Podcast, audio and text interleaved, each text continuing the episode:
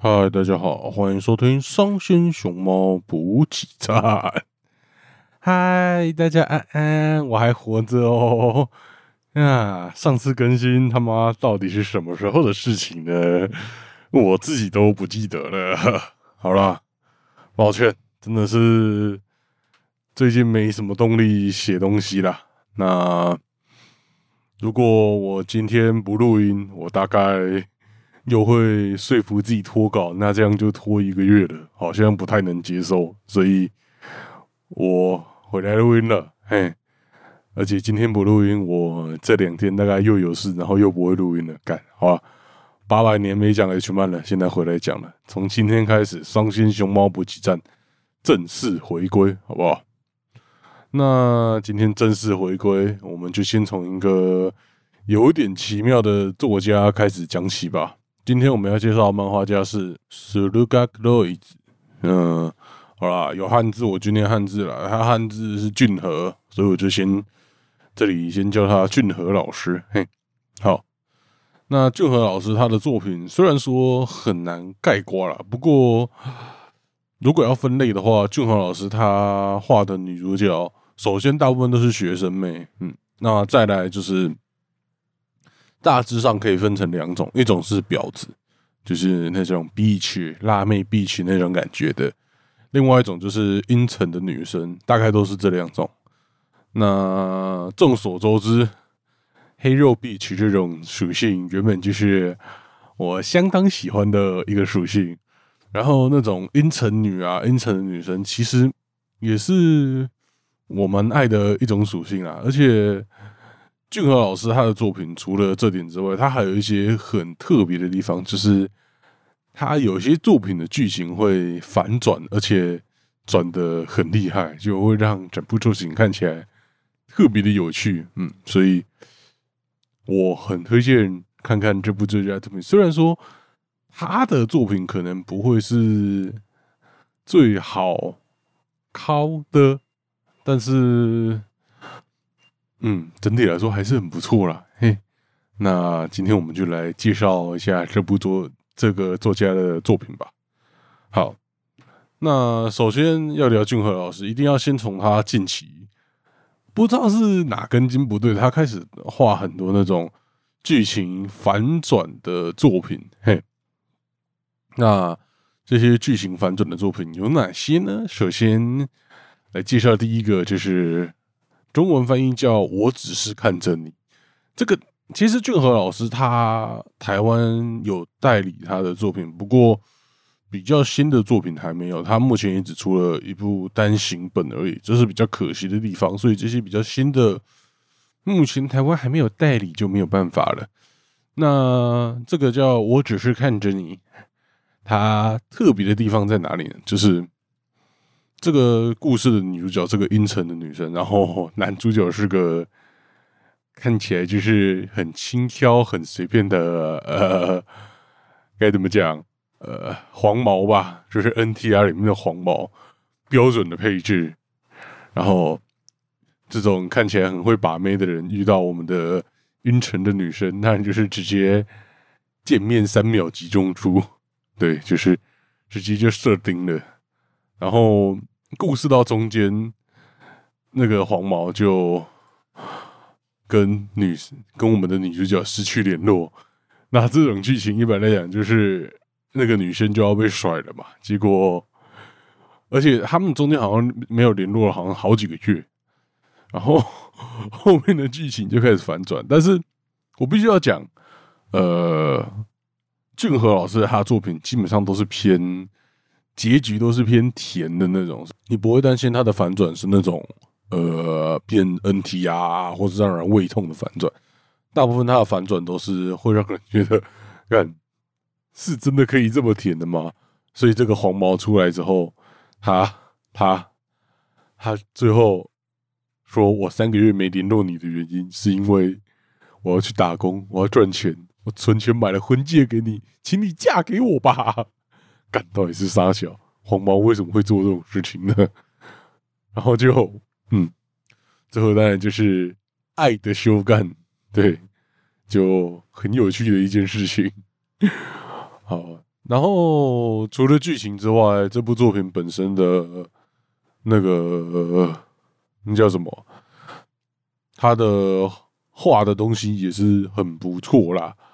嗯，就是整个做爱的东西很赞，极度推荐的。好了，那继续讲下一部作品。他的画风那些的，我等到更后面再一起讲。对，另外一部也是反转的作品，叫也是还没有中文译名。我翻译的话，我会把它翻译成《蜘蛛的网》啊。呵，这部作品就是。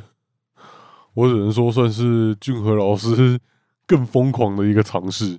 这部作品的男女主角，男生是那种呃 H 漫常见的中年肥宅大叔，女生是那种嘴巴超贱的那种，呃，有点急掰的呃那种 JK，这种双马尾，然后很急掰，讲话很恶毒，应该说是蛮常见的一种刻板印象。然后。然后这部作品就是一开始就是那个 J.K. 一直戳，就是一直说干你这个肥猪，然后什么没帮我弄什么东西，然后一直骂他，一直骂他，一直骂他。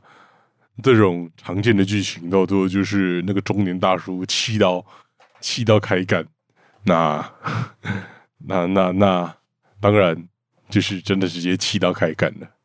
但然后这个开干，我只能说也是魄力十足的一种开干方式啦。最后，呃，基本上就是接近强奸等级的东西。然后干完之后，也没有发生什么。他这部算是少数没有纯爱，但是又有点纯爱的东西啦。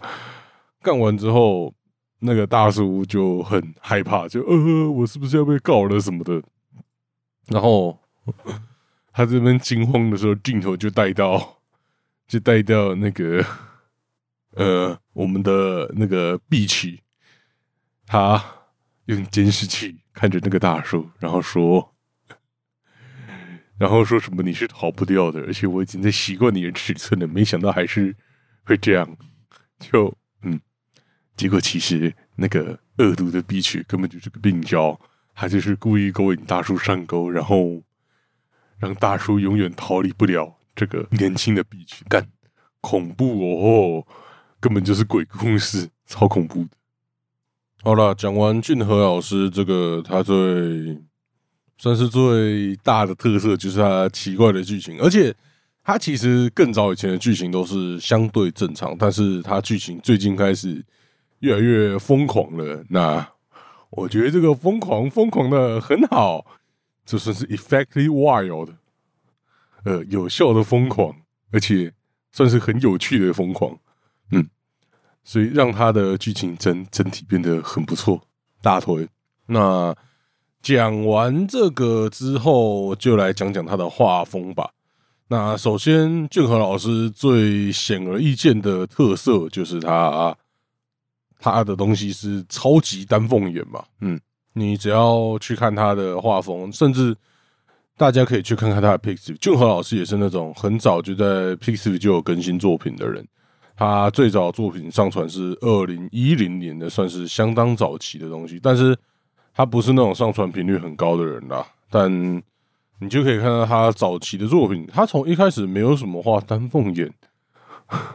其实他开始画丹凤眼，好像是从他画一个 Dio 的 Dio 的半身图开始的。原来这个丹凤眼是从 Dio 来的吗？嗯。地欧果然才是一切的始祖，我们的地欧大人。好了，反正就他的丹凤眼是真的很夸张的那种丹凤。一般人丹凤眼可能眼睛的那个外侧的角度可能什么六十度就差不多了，他丹凤眼到最后是越来越锐利，甚至有一些我觉得根本就是三十度了，就很扯的一个角度。那这么锐角的眼睛，一般的画风肯定是。支撑不起这种眼睛，而且这种丹凤眼比较常出现在那种有点贱贱的那种角色，那必取就是一种蛮贱的角色，嗯，所以就很适合这种丹凤眼。像之前有一个黑肉的恋爱番，就是四月那个新番呐，不要欺负我长长进长赖，干那个字要怎么念呐？好了，反正就大家知道那个黑肉的呃恋爱番，嘿，我是没看啦，因为本体的画风看起来虽然是黑肉，虽然有点辣妹，但是整体来说感觉太太健康，而且我必须说我对恋爱番其实没什么感觉，嘿，尴尬的人就嗯喜欢看 H 漫，但对恋爱番还好，嗯，好了，那。他也有画那个长濑长进同学的同人图，就是俊，我不得不说俊和老师他画的这个版本，完全就有让我更喜欢这个角色，因为他那个眼睛就是画成超级丹凤眼，整个就是超级锐角，六十呃三十度的那种锐角，看起来就让这位女主角更更更色更真一点，看起来更值得欺负。嗯，好棒哦！好了，那大家可以去看看他的 Pixel。他除了这些之外，他其他 Pixel 也都是相当的优质。他画的图，像他常常画一些不知道感觉感觉一般的杂志不能上的东西，然后嗯，很色啊，那个眼睛还有那个萝莉的感觉。哎，对他其实蛮常画萝莉的，但是。他本体就是他出的作品来说都没有太萝莉的东西，几乎都是几乎都是那种他画的东西几乎都是巨乳的，但他画萝莉的东西，我觉得反而比较好，说不定他哪天可以开始尝试萝莉的东西。虽然我猜他的现在的客群应该都是巨乳控，嗯，就像我也是巨乳控，我就是因为巨乳才看上。俊和老师的，但是他画的萝莉其实我觉得比画巨乳好，他说不定哪天可以尝试看看。好了，那除了丹凤眼，还有当然还有其他的东西。第一个，我觉得俊和老师最显而易见的特色，另外一个显而易见特色就是他的性爱的东西看起来魄力十足了。嗯。那他魄力十足的原因，我现在在猜想，应该是因为首先最大的特色是他画的东西角度跟别人不一样。他像别人啪啪啪，可能东西还是会比较，可能还是会比较特写在女生的脸上，或是两个人的脸上，还有接吻这些部分。但俊和老师他很敢采用一些比较不一样的角度，像他有一个。我看他有一部漫画，他的一个角度我真的觉得很特别，就是我很少在其他的 H 漫看到这种角度，就是他是从女生帮男生口交，然后他是从男生女生的屁股往上照，然后照到女生的整个后背，然后还有男生的双腿之间，然后两个人的脸都没有露出来。这算是蛮，我觉得算是蛮特别的一个角度，就是就连在现实的 A 片也很少看到这种奇怪的敬畏的拍摄。然后它整体来说，它也是比较常 focus 在拉拉景、拉远景，也没有到远，反正就是他不会那么喜欢用特写来画这些东西了，像。像我这之前提到的那个遇到金毛的阴沉女，遇到金毛那边，它其实蛮多部分的 H 的场景，就是当然像什么口交那些东西，就一定要拍到人了。但是他其实反而比较喜欢特写在阴部啊，还有比如说狗爬式，然后女生把身女生把脸压到。枕头下面那种，这种这些角度，这算是一般的 H 漫比较少见的，但这是它的特色，但同时也可能是它的缺点。因为如果大家去看俊和老师的脸部，他现在脸部处理，其实我啦，就我来说，我很只容易就想到。以前我介绍过的一个漫画家叫做比菲达斯老师，呃，这个老师也是台湾有代理的。然后我以前介绍过是什么时候介绍的？五月的时候介绍的话，快要已经是半年前介绍了。我介绍的这个人，我靠，那时候我还在玩 Photoshop，所以我还帮他做了一个特殊的 Photoshop 的封面，虽然做的很屎。那这个比西大师老师他画的脸，俊和老师画的脸跟比西大师老师画的脸很像，真的很像。嗯，他的脸的整个感觉画的很像，然后。没有好坏，其实我也不知道是谁先开始画这种脸。那这个像，我是觉得像的不错，因为比须大师老师他画的东西，就他脸有时候会有点崩，或是角度有点奇怪，让他只能看起来呃，会让人觉得啊，干这个脸怪怪的。但就在我这样想的同时，我比较了俊和老师跟 BP 大师老师的作品。我发现 BP 大师老师他的作品比较好用，然后我就在思考，干为什么明明俊和老师他画的脸没有那么崩，然后一样的画风，一个脸不崩，一个脸会崩，那为什么 BP 大师老师的作品反而比俊和老师的更好用？然后我得出来的结论是，其实对我们来说。脸部的特写好像蛮重要的，就如果你特写都是特写在阴部啊、下体啊、胸部啊那些的，对大部分的男生来说，好像反而比较难用，比较难抠下去。就我记得我之前也有听过别人说，就像那种 A 片的拍摄，其实比起集中在胸部、集中在下体，大部分人还是拍脸。拍在做爱的时候的脸，会大家会比较有感觉，嗯，这我不知道为什么，但其实大家好像到最后还是会比较在意脸部啦，嗯，所以俊豪老师虽然他的角度特别，但可能就是因为他这个角度特别，让他的作品呃欠缺了临门一脚，但是他这样有点着重在恋物癖的，也会吸引到特殊的客群呐，但至少。我好像不是那一群特殊的客群，所以整体来说，嗯，可惜，但是能理解他为什么要这样做，但说不定他其实也不是刻意要这样做，他就只是刚好而已。嗯，好了，那今天这一集哈特别的短哦，没有办法哦。